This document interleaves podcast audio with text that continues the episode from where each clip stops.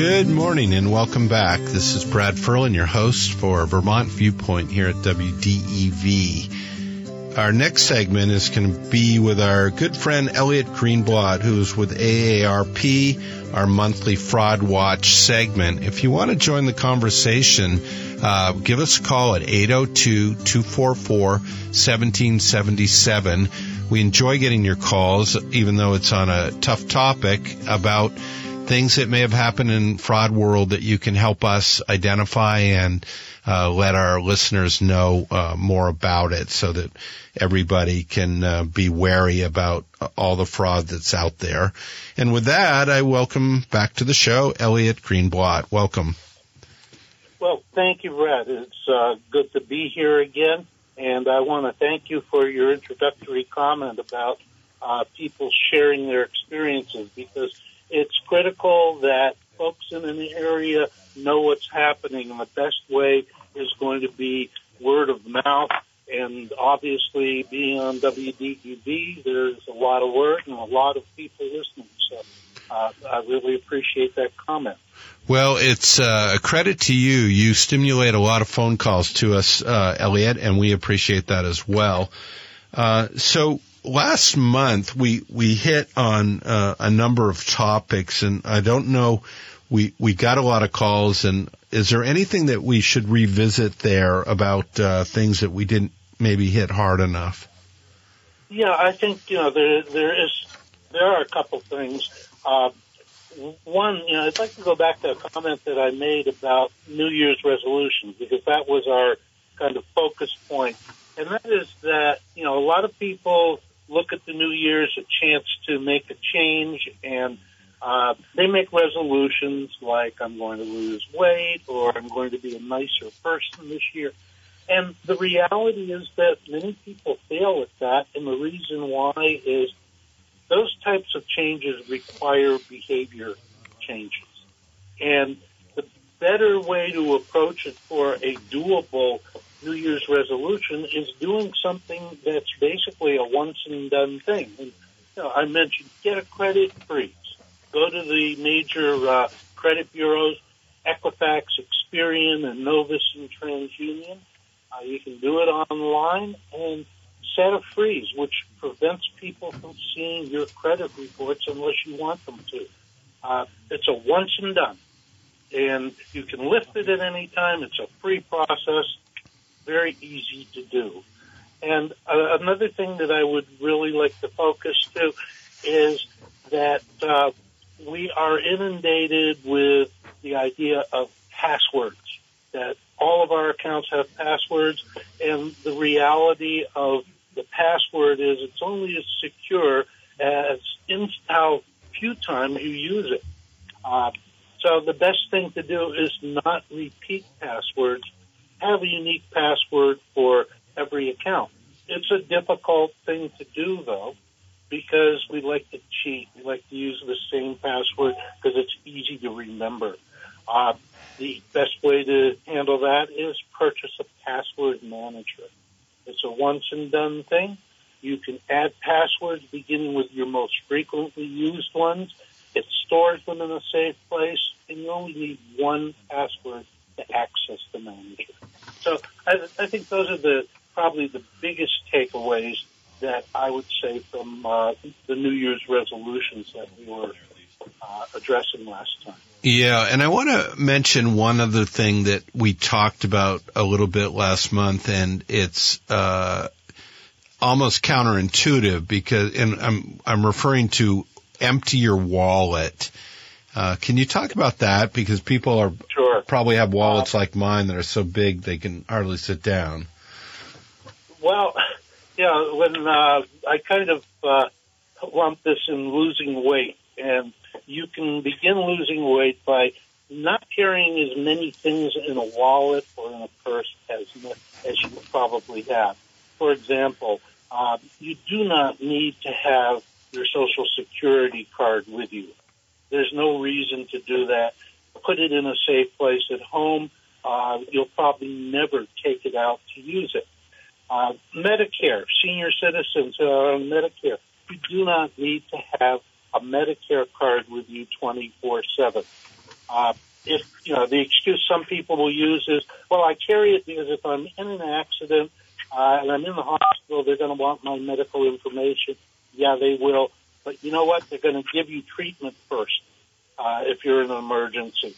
So don't carry your Medicare card.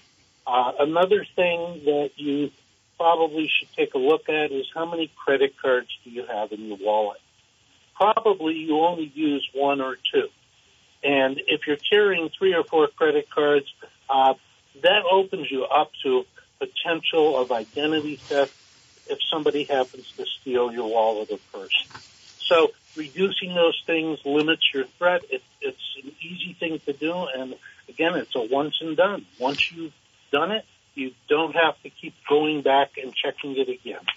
And I'm gathering that the significance, for instance, with Social Security card is you lose your wallet, somebody has your Social Security number, which is really the gateway to so many things that we we have to identify ourselves.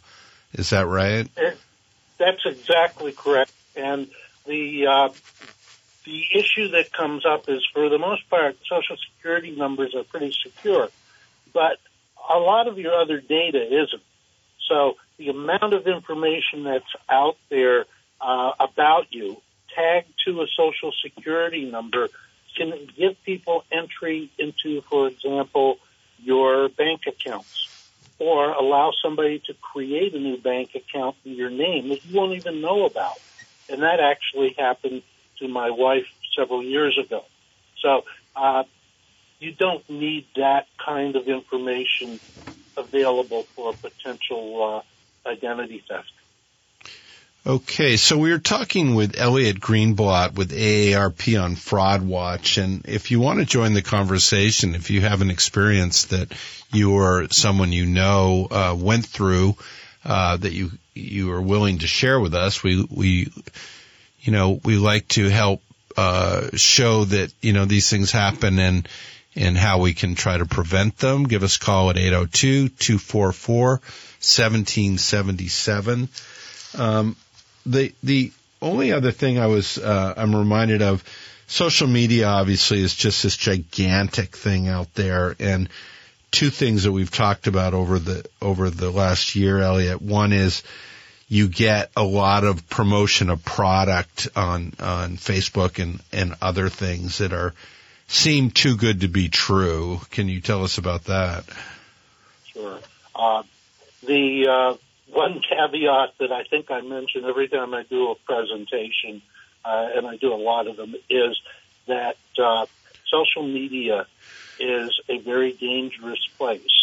And when you go into social media and you see these offers, pop up ads that have a fantastic price on something you may have been looking for, uh, too good to be true. You know, if it looks like it's too good to be true, 90% off on an item, uh, you know that that's not reality.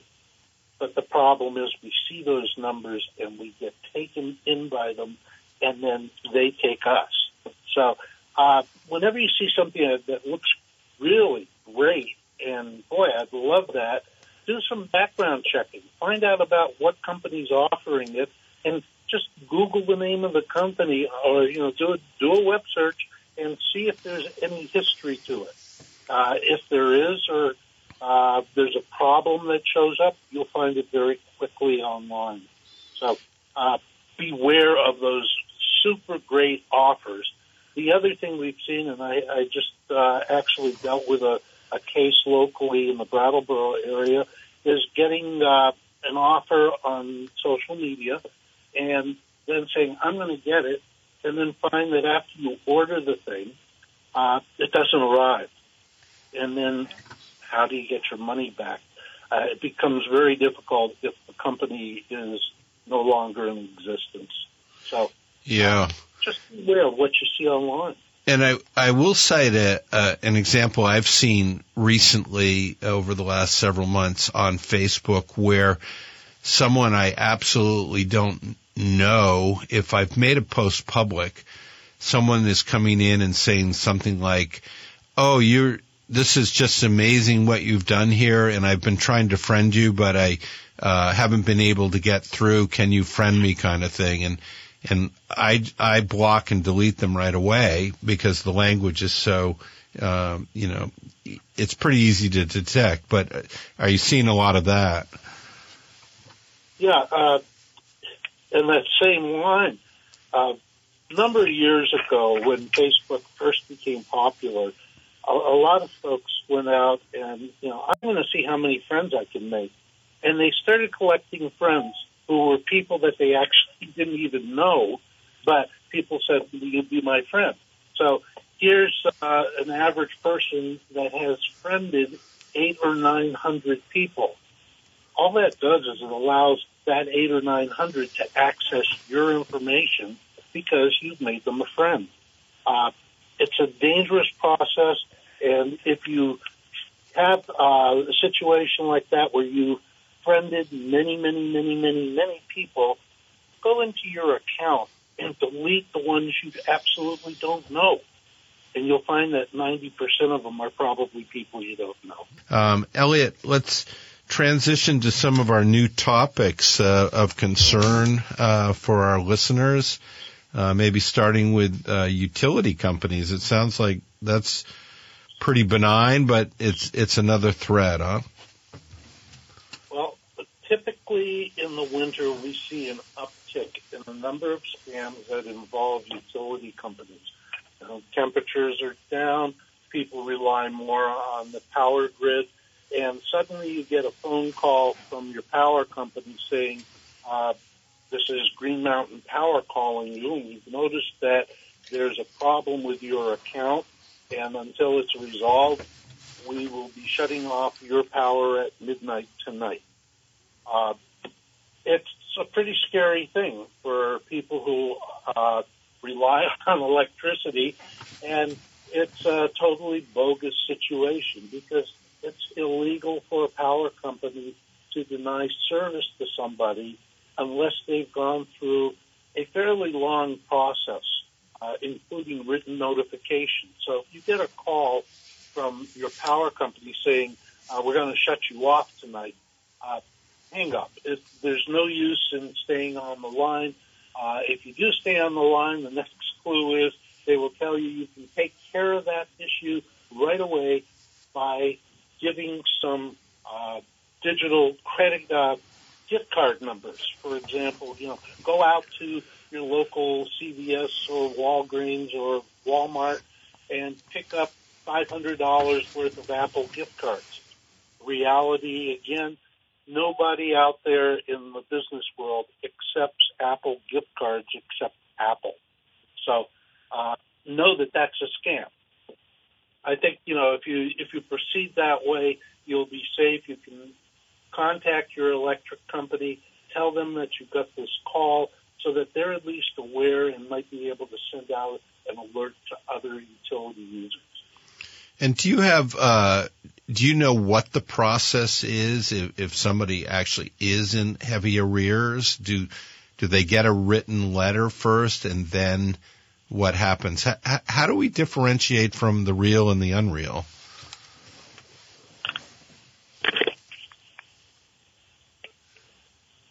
Oop, Elliott, you with us? Yeah, I'm here. Oh, oh. Uh, yeah, you, you differentiate.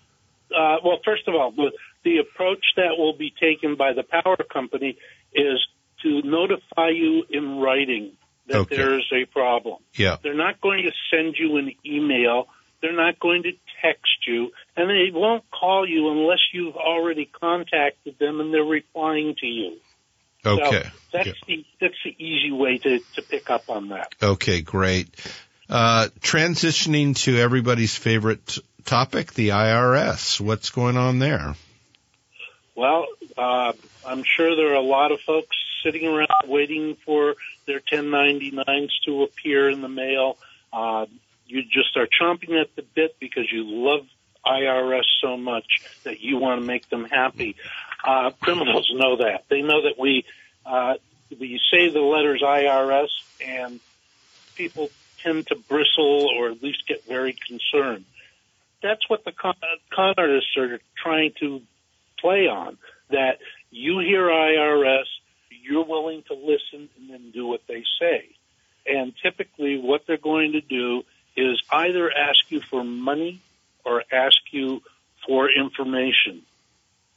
IRS, again, will not ask you in that manner. If they want information from you, you'll receive a USPS letter saying that there's an issue we'd like to resolve. Uh, there's not going to, they don't threaten you. They're not going to say, you know, we're going to take away all your money. If you listen to the ads on TV, it sounds that way. But the reality of it is you're going to get an inquiry. You're going to be given time to respond to the inquiry, uh, which I recommend you do, even if you say, I will look up the information and get back to you, so that they have a record in writing of your responding. But they are not going to uh, demand something. They are not going to threaten you with arrest, and they're not going to accept gift cards. Okay. Uh, so same thing as utilities. You're, you're, there's a process and you're not going to get, uh, phone calls unless something has started with you, uh, allowing it to start. Exactly. Yeah. Exactly. So February 14th is coming up. Uh, I don't think I'm going to hurt my back bringing Valentine's into the house, but there are other problems in romance scams. Is that right? Uh, yeah, this is a prime time of the year for criminals to do something that we call catfishing. And it's just a, a phrase that uh, has been adopted for romance scams. We see more romance scams in the works during this time of year than at any other time of the year in terms of them starting. Uh, romance scam is simply uh, somebody who is looking for a relationship. It may be because of a trauma or tragedy in their lives. It may be simply it's time for me to get romantic with somebody. And the most frequent way that people address this is they go into so-called dating websites and they try to meet somebody who's similar. Criminals are really good at creating fake profiles they we call sometimes we call them synthetic because they'll take some real information, pair it with a stock photo on the internet, and project themselves as someone else. A romance scam is not like the IRS scam or the utility scam, which is kind of it happens, it goes away.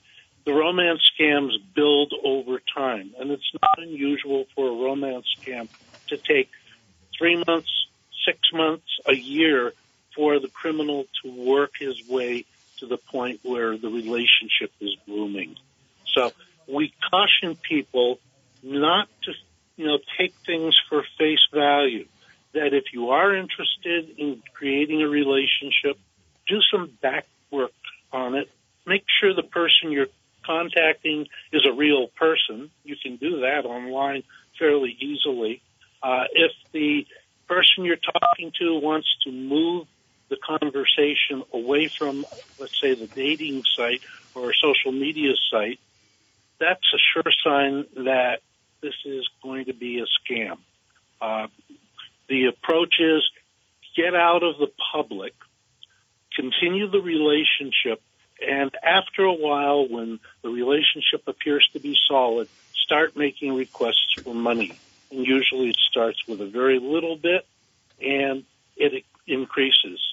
The other key to this is availability of the person to meet in person. If you keep getting uh, some kind of a uh, an excuse, well, I'm overseas, I'm on military duty in the Middle East, I'm on an oil rig in the uh, Gulf of Mexico, and I can't get out for another two months. Uh, I think that's a sure sign that we're talking about a scam. Uh, the, other, the other thing I just want to say quickly is that people who are involved in romance scams basically become very, very, very defensive when challenged. And so uh, a, a relative, uh, a, uh, a sibling uh, trying to intervene is looked on as hostile. So if you see this happening to somebody who keeps talking about this great romantic interest and you want to help out, your best way to help out is identify somebody who that potential victim has that they trust inherently. Could be a clergyman, could be a physician, could be an attorney, but somebody is really well respected and trusted and ha- explain the situation to them and let them do the intervention. Yeah. It'll and- be a lot safer on the relationship side because if you don't want to alienate the person. Right. It, it's, it's quite amazing because this person is madly in love with an electronic fraud. Um, yet what you're saying to, to our listeners is that the, the electronic fraud person will groom for months and months and months and know exactly how to, how to come into somebody's heart. Is that what you're saying? That, that's exactly it. And, you know, the, uh, the other thing people don't realize is that in the scam world, that's a scam, but that the person involved in creating the scam is not just scamming one person. They get off the phone with the first person and they're calling another one. And they're calling another one. This is a day job. Wow. And you know, they they work, you know, if they work an 8-hour day or a 10-hour day, it's one call after another. And they're into psychology enough that they can determine at what point to jump in and make the request, but also at what point they know they're not getting the message across that they want to get across. Yeah. We're, we're dealing with people who are well versed in psychology. We're coming down to the end of the segment, Elliott, but please tell us how people can get in touch with you and, and learn more about these things. Certainly. Uh, the best way to get in touch with me is to email me. My email address is egreenblott, and that's spelled out E G R E E N B L O T T at aarp.org. Uh, if you have questions, uh, we do, our program does presentations all over uh, state of Vermont, into New Hampshire, down into Massachusetts. So if you're interested in having your group receive a presentation from us, and we have eight of them, uh, eight different presentations, contact me again, egreenblott at aarp.org. And remember, listeners, there's no shame in this. This is just protecting yourself, your loved ones. Uh, as Elliott mentions, if you've got someone who is on their computer a lot, they they seem to be involved in a romance. It it could be legitimate, but be cautious out there because there's a lot a lot going on. Uh, so Elliott, um, once again, we thank you for, for joining us and we'll be back with you next month.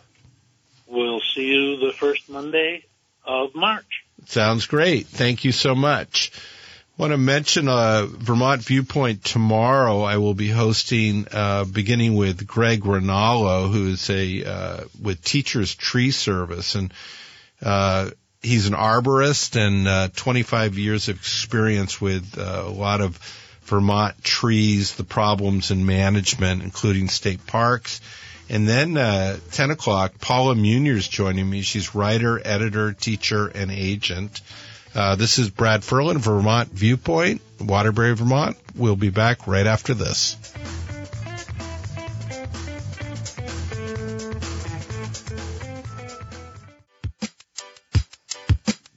Good morning and welcome back. This is Brad Ferland, your host of Vermont Viewpoint here at WDEV in Waterbury, Vermont. Driving in from St. Albans this morning, uh, I guess it's a snowbow. It was looked like a rainbow, but it's February and it was absolutely gorgeous in the Richmond area. Kind of started around Cochran's when I saw it in the mist from the uh, from Cochrane snowmaking and there must have been a lot of humidity in the air. The sun was shining, uh, and it was absolutely beautiful. So, uh, I hope a rainbow's coming into your life today on this Monday and, uh, that in the February winter blues, uh, things are going okay for you. My next guest is a good friend of mine and a great writer and, uh, lives up in the Northeast Kingdom, observes life each day. Welcome to the show, Brett Ann Stanciu. Thank you, Brad. What a generous introduction. Such well, a pleasure to it's such a pleasure to be back on your show again. Well, it's great having you back and as one of my mentors says, it has the benefit of being the truth, which is always helpful too. well, thank you, Brad. Greatly appreciated. So you're um, up in the Northeast Kingdom. Um, I want to start just um, for readers or for listeners who, who sort of don't know your history. You have uh, you started with a book, Hidden Views. I think that was your first book, and then Unstitched after that. Uh, is that right? And, and can you tell us a little bit about the books? Yeah, sure. So my first book uh, is Hidden View. It's a novel, and it's published by a uh, independent press out of Brattleboro, known as Green Writers Press. And I published this book back in 2016. I think I was even the first adult novel that Dede Cummings published. And since then, she's gone on and published many Vermont writers, but but also many writers outside of Vermont, um, all the way from poetry to nonfiction to children's books. And that was it, the book Hidden View is really about it's it's a story about farming and about marriage and about the complexity of farming in Vermont and relationships and how they relate to the land. So in the book, I actually consider the farm actually a character. It's that profound. Um, and then my second book that I published, that was in 2021, was with Steerforth Press out of uh, Lebanon, New Hampshire. And that's both a memoir about my life and it's also a story about contemporary Vermont and it's really about addiction and about the stories of people in one way or another who are struggling and sometimes overcoming addiction. Yeah, so I'll return to Hidden View for a moment. It it's a very strong, emotional, compelling uh, read. Uh, it's real life, and and really, it's a I guess I would call it a brave a brave write. Did you feel like it was a brave write for you, or uh, that's, that's interesting to hear you say that. So I wrote this book. Um, I was a young mother at the time. I wrote it over a number of years of um, being on a very isolated part of Vermont, being a sugar maker with a, a, a, it was just our family business. And I wrote the book purely because I wanted to write it. I wrote it with my whole heart, and then I rewrote it and rewrote it as, as deeply and profoundly as I could. I, I'm glad to hear that because it, it's really the story of a woman and her children. Yeah, yeah. And what happens when you know the final uh, page is written, it goes into publication? Uh, what happens to your soul when that happens? You know, it's that's such an interesting it's such an interesting question that writers have very different thoughts on and very different experiences with. With me, when I wrote the book, I wanted to write the very best book I could. And when I did, I considered the book on some level separate from myself. I wrote this book and it became a book on its own. But I also realized that every character in the book is also me as well too. So it's always it always tugs at my heartstrings when someone says that they liked reading my book, that they enjoyed reading it. And it's also profoundly gratifying to me to hear that from people who I've never known. Yeah, and you know, there's this saying in the world we're only, uh, you know, about our secrets. We, we, we, we as a society, we have a lot of secrets, but when you take those secrets and share, you, you're doing, it seems to me, two things, Brett. You're, you're dealing with your own um, cathartic journey, but you're also helping others. Did did it feel that way as well? Very much so. So for for listeners who haven't read the book, um, there are some really scary things in the book. Um, there's alcoholism, there's domestic abuse, there's a fair amount of violence. Um, but for me, I wrote about the things that were very hardest because at a certain point I realized that was the kind of writer I wanted to be, that I had to write about them. But by writing about them and putting them out into the world, it also made me realize that those terrifying things were not mine alone. Those details that I had are mine, but they're also very human experiences. So it becomes a very unifying experience to release a book like that. Yeah. Uh, well, Hidden View, it's a, a terrific book by Brett Ann Stanciu. And then I had heard about uh, your your second um, book, and which is Unstitched. Uh, picked it up, read it, and and definitely wanted to meet you, which we did. We actually we Yeah. got to share pizza or something in Hardwick. Yep. Um, because for me, it was, uh, you struck me a number of levels. One, as you said, it's about addiction. Um, give us a little background though on, on, on the, the, the main character of the book and, and what propelled you to write the book from that. Right. So I, the way I usually introduce Unstitched is it's not a book I originally set out to write. It's a book that kind of it came to me unbidden. And at the time, I um, I was recently divorced, raising two kids, and I was working as a librarian in a one-room library in Woodbury. And someone started breaking in the library after hours. And this is all in, in the first chapter that's kind of the catalyzing event for this book. And eventually what happened is this person who broke in, I, I was, I was afraid. I, I had heard through the grapevine and I believed it was credible that this person was suffering from addiction.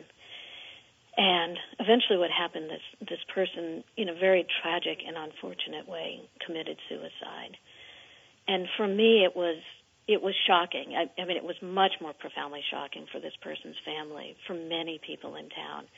But for me, it was also a real wake up call in regard to what could I have done differently and what were my presuppositions, what was the stigma that I held against a person I didn't even know. And this set me off on a journey to really try to understand opioid addiction, but also to look more profoundly at myself and at my alcohol issues that I had never, ever publicly admitted before. So it's a twofold book, both in terms of educating myself, which I take the reader on, but also looking profoundly at myself and maybe encouraging people to do the same for themselves too. So do you ever sleep well at night or, uh... I actually sleep very little, I'll be honest. Sounds like it.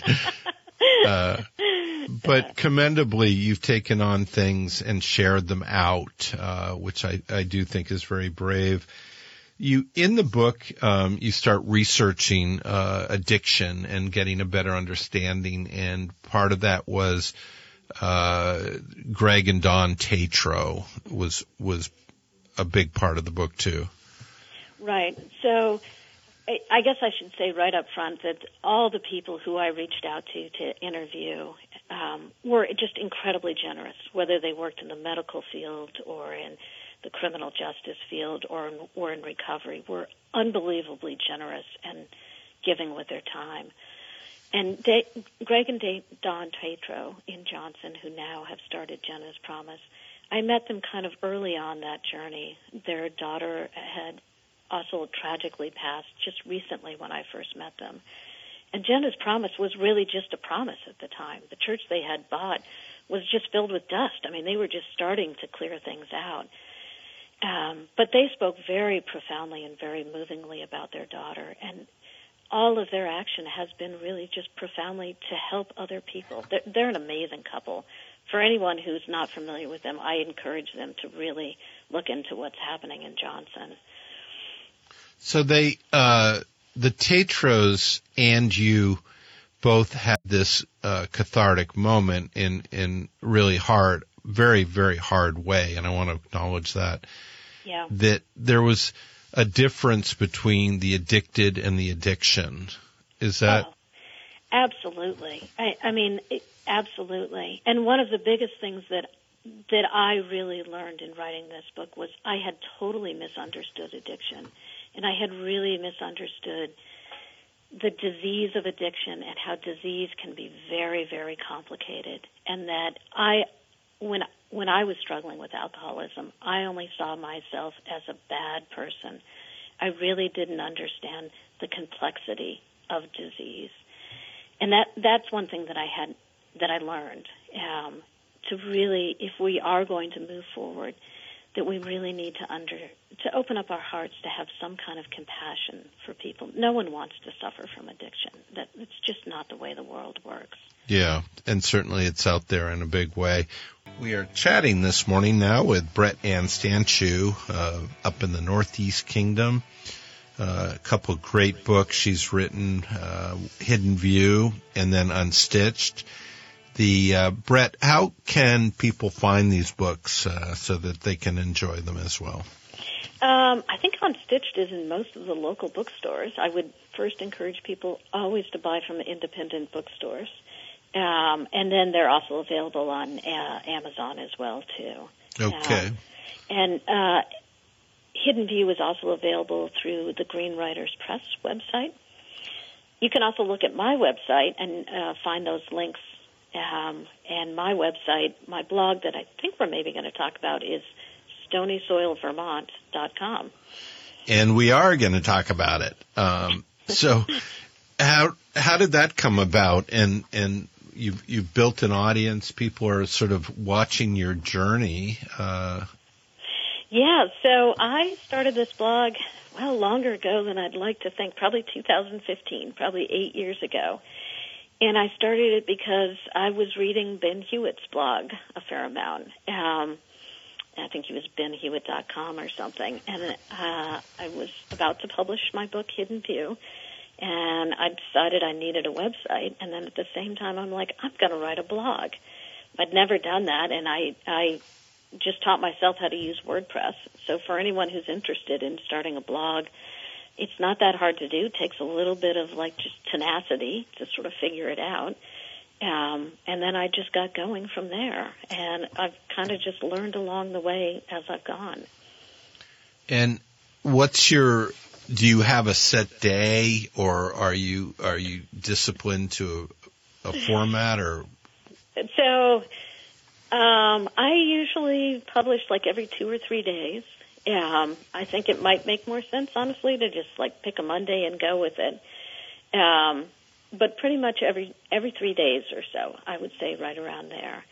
And the blog is pretty much about it's about the subtitle of it is why writing mat- matters but it's really about writing in Vermont and what it's like for me to live in Vermont right now. And then I weave in often things that I'm reading.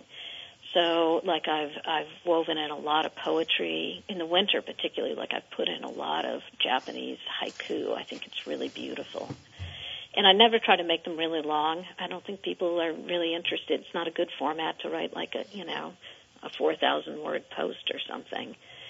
But the interesting thing about it is when you write a blog, then you get connected to this whole other world. So some of the people who read the blog are my parents or my neighbors or people in town. But like there's a woman in New Zealand who regularly writes me all the time. And then there's an, an, an ER doctor down in South Carolina who periodically sends me books. He's like, I think you may like this. I think you may like this. It's kind of exciting. Oh, it's very exciting. Uh, let's jump back though. Why writing matters? Yeah. So I I am a big proponent of writing, obviously, and a big proponent of reading. And I think one of the really neat things about writing a blog is it opens up the door to a lot of things. And I think people are often afraid to write.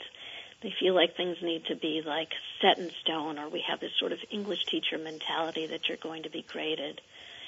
But the exciting thing about writing is it connects you to the world. It, it opens up the door to so many other people. But at the same time, like I was talking about before, is it also helps you to be more reflective about your life too. And it's not something that ever has to be static. You can just, it's an ongoing process, like our life is an ongoing process. So I'm looking at some titles I'll share with our listeners. Roadside View, January, Wonder and Diligence, uh, The True Religion, The Religion of Snow, The Sound of One Hand Clapping Revisited. Uh, you're all, I mean, it's just all this tremendous, um, inspiration that is just part of your daily life, but you're observing. There is an awful lot of that. Is also kind of my my mo. Honestly, I I am a, a very curious person. I do spend a lot of time looking at the world and thinking about things. And I feel like with writing a blog, unlike writing a book where you want an arc and a climax, some sort of resolution, with a blog, a lot of it's like, here's something curious that's happening. Here's a bit of a little piece of life that I've noticed here. And it's meant to be really wholly enjoyable. And are you like the Sherlock Holmes or the Nancy Drew? Uh, could you have been a investigative detective as well? I actually thought that that would be a good choice for me, actually, to be a detective that way. It, I'll just, I'm sharing a little bit here, but my children say I'm incredibly nosy, and I tend to say it's just incredibly curious. I, I'm really interested in people's stories, and I'm interested in the details of them. Well, your children took away my next question. I was going to try to define that myself, but I, stay tuned, readers, and we'll find out. Uh, so, what about when? I mean, obviously, you've you've written very bravely with Hidden View. Hidden View. You mm-hmm. you wrote very bravely with Unstitched. You you went through this transformation of of sort of revealing that not only were, were you observing uh, addiction and depression and things with somebody else and trying to identify that whole emotion, but then doing an inner look at at your own drinking and stuff um, very bravely. Do, are these uh, do you consider these uh, these posts uh, the same process? Absolutely, I really do. And I mean, the thing, as as you know about sobriety, is that also doesn't end. That's also a never-ending story. And so, for me to hold on to that, it requires that sort of consistent reflection. But whether I was sober or not, that same sort of reflection is also it's part of being who I am as a person. I'm very interested in changing and growing. Yeah, and when you finish a piece, which um, is it a are these spontaneous writings? Do they, and then you you send and it's gone? Yeah, then I send and gone. I I, I do think about them. Um, I do edit them over. I'm I'm a pretty heavy editor of myself. I do cut and again, it's very good discipline as a writer. And then I post them. So if you subscribe to my blog, and it's really easy to do and it's free, um, then you'll get an email. Or it's also just public. You can just log into my website. There's no fee for any of that. It's it's it's open there. I, and occasionally, I have taken down a blog post every now and then. Uh, some members of my family have strongly discouraged me from writing certain things about them, and I feel I have to respect those boundaries now. So. yeah. Um, so it's Stony Soil, Vermont, and this is Brett Ann Stanciu.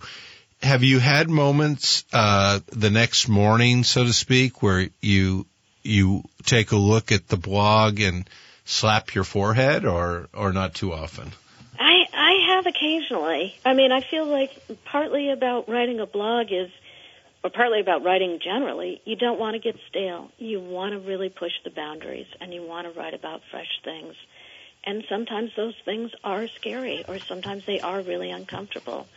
I was never the kind of writer that wanted to just be in a comfort zone. I am the kind of writer that will tread out on thin ice and then occasionally I have to dial it back in. But I believe going out on thin ice, sometimes the view is really worth it.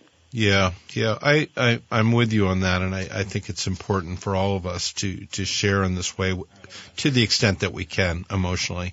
Yeah. Um, I want to talk briefly about another writing that you've been involved in and, and contributed to the Vermont Almanac. Can can you tell our listeners a little bit more about that? Oh yeah, I, I love the Almanac.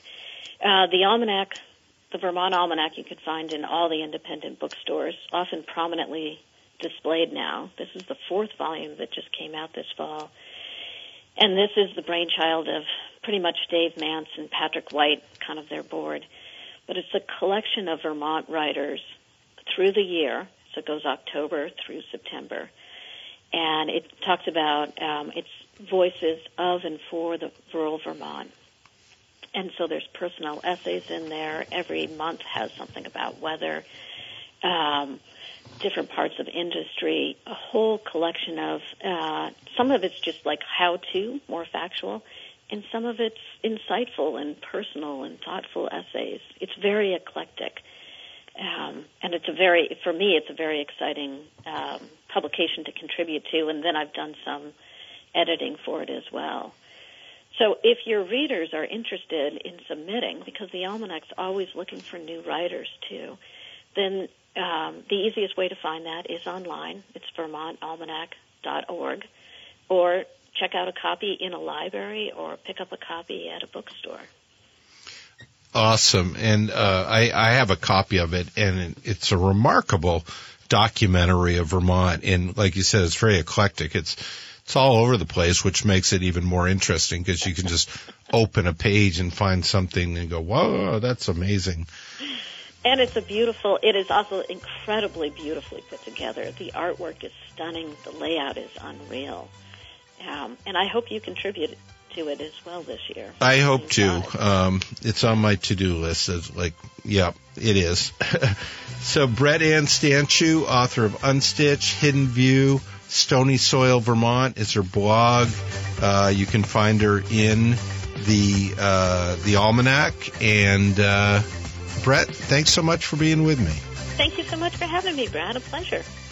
And we'll have you back. This okay. is Brad Ferland, Vermont Viewpoint, WDEV, Waterbury, Vermont. I'll be back tomorrow with two great guests and look forward to being in your life, listeners. Thank you for that. We can't do radio without you.